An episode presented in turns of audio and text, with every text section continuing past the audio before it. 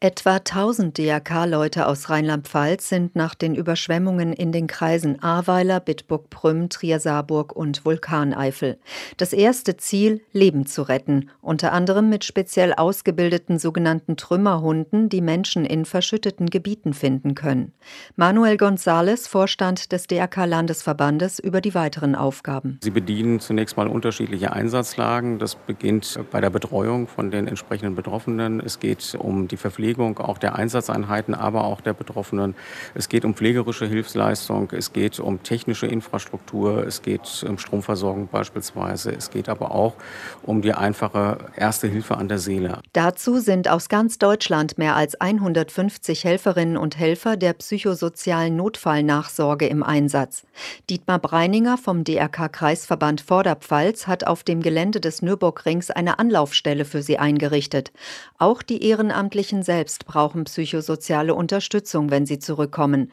Sie waren dabei, wenn Hinterbliebenen die Nachricht vom Tod eines Angehörigen überbracht wurde, wenn Leichen identifiziert werden mussten, oder sie erzählen danach einfach von einem Ehepaar, das sie getroffen haben. Die einfach sich in den Arm nehmen und sagen, wir haben aber uns und alles andere ist unwesentlich. Und gleichzeitig sagen, 200 Meter weiter ist eine junge Familie leider ums Leben gekommen. Sie sind ertrunken. Mit dem Ausmaß der Zerstörung haben auch Ärzte zu kämpfen, die nicht wie bei anderen Einsätzen ein zugängliches Gebiet vorfinden, wo sie schnell viele Leute versorgen können.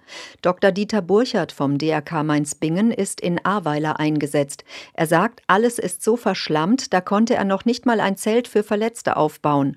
Und als ein Platz hergerichtet war, war es schwierig, die Patienten dorthin zu bringen. Da haben sie Helfer, die helfen wollen, die sitzen dort und sagen, ja, wo sind meine Patienten? Verschüttet noch da drüben. Die müssen noch erst geholt werden. Dann meldet ihnen die Feuerwehr, tut mir leid, wir kommen da nicht hin.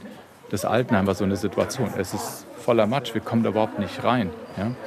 Und das sind die Dinge, die für mich jetzt neu waren, wo ich dachte, oh Gott, ja. Eine Pflegebedürftige musste sogar mit einer Baggerschaufel kilometerweit transportiert werden.